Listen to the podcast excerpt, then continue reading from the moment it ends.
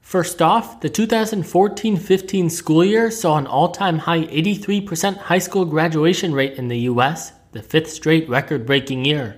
What are we listening to? This is Rooster, where we run you through all the day's news bits, everything and everywhere she asks, and I answer. Whose day sucked? Julian Assange, WikiLeaks said that Ecuador cut off Assange's internet access following the release of transcripts of Hillary's Goldman Sachs speeches. Assange is staying at the Ecuadorian embassy in London. Who else? Russia Today, NatWest Bank shut down the UK accounts of Russia's state run broadcaster. No explanation was given. What should I know about? The offensive in Mosul, the Pentagon reported that Iraq is ahead of schedule after its first day of fighting as it tries to reclaim the city from ISIS. What about election stuff? Melania Trump was interviewed by Anderson Cooper on CNN and said her husband was egged on into the lewd talk caught on the 2005 Access Hollywood tape. What else? An FBI official said that a State Department official sought to have one of Hillary's emails be downgraded to unclassified in a quid pro quo offer. The FBI and State Department both denied the claim. And? And new CNN ORC polls show Hillary with small leads in North Carolina and Nevada, and Trump ahead four points in Ohio. Who do we keep hearing about? Billy Bush, the Today Show co host, is officially out at NBC following the release of the 2005 tape. Who's got something to say? Howard Stern, he said that it would be a betrayal to re air old interviews with Trump. Who else? Tim Kaine had a lot to say en Espanol. He delivered a speech completely in Spanish at a church in Miami on Sunday, the first time that's ever happened in a major party presidential campaign. What are we about to see? A Trump TV network, perhaps? Trump's son in law, Jared Kushner, has had talks to see if the network could become a reality. Who had a good day? People in violence ravaged areas of the Middle East. Russia announced an eight hour ceasefire in Aleppo to allow those injured to leave the city. And the president of Yemen agreed to a three day ceasefire. What was something scary? There was an explosion at a chemical plant in Germany on Monday, and at least two people were killed, with six badly injured. And at least 23 were killed from a fire at a private hospital in eastern India. What happened in court?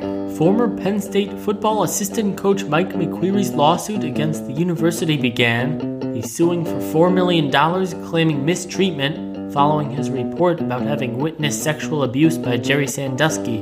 What else? The trial began in the defamation case between a former University of Virginia dean and Rolling Stone for the magazine's campus rape story in 2014, which was found to have had a number of fabrications.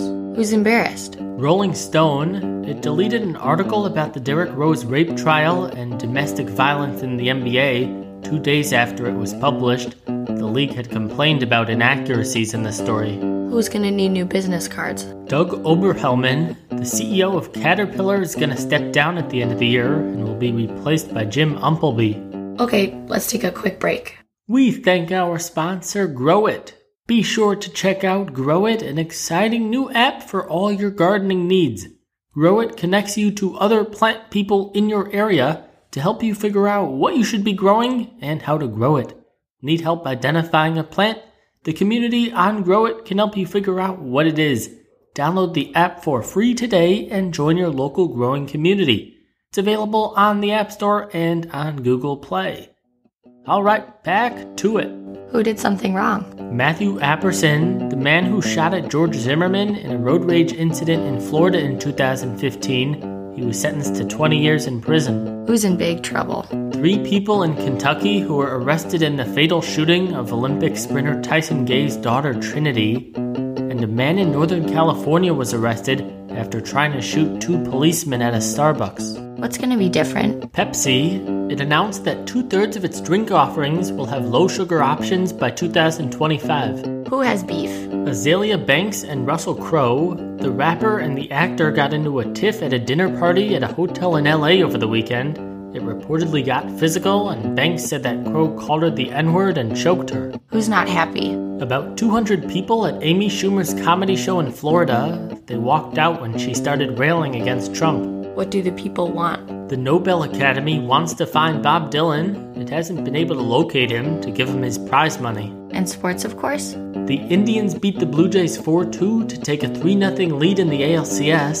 Cleveland starter Trevor Bauer had to leave the game in the first inning because his finger was bleeding profusely because of a recent drone accident. Who's outraged? An activist in Canada who tried to get a court to ban the Indians from using their team name and Chief Wahoo logo for Game 3 in Toronto. A judge shot that down before the game. What's going on with the technologies? Elon Musk, who was due to deliver a surprise Tesla product announcement on Monday, moved it to Wednesday, saying it needs a few more days of refinement. What happened far away from us? A European Space Agency probe is nearing Mars and is due to land on Wednesday. What was surprising? According to a Facebook survey of its followers, Men's Health found that nearly half of men trim or shave their legs. What did we learn? That Hitler's birth home in Austria is going to be knocked down so that it isn't used as a destination for neo Nazis. And also that Airbnb is holding an essay contest for two people to be able to sleep in the so called Dracula Castle in Transylvania on Halloween night.